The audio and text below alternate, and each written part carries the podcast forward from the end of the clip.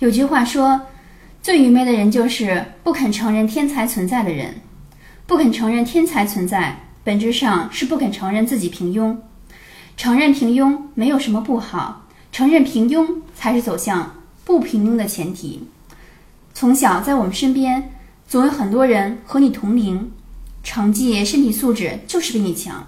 长大后30多岁了，转身一发现身边有很多和你同龄甚至比你小10岁的人，他们从情商上比你成熟，人生阅历上比你丰富。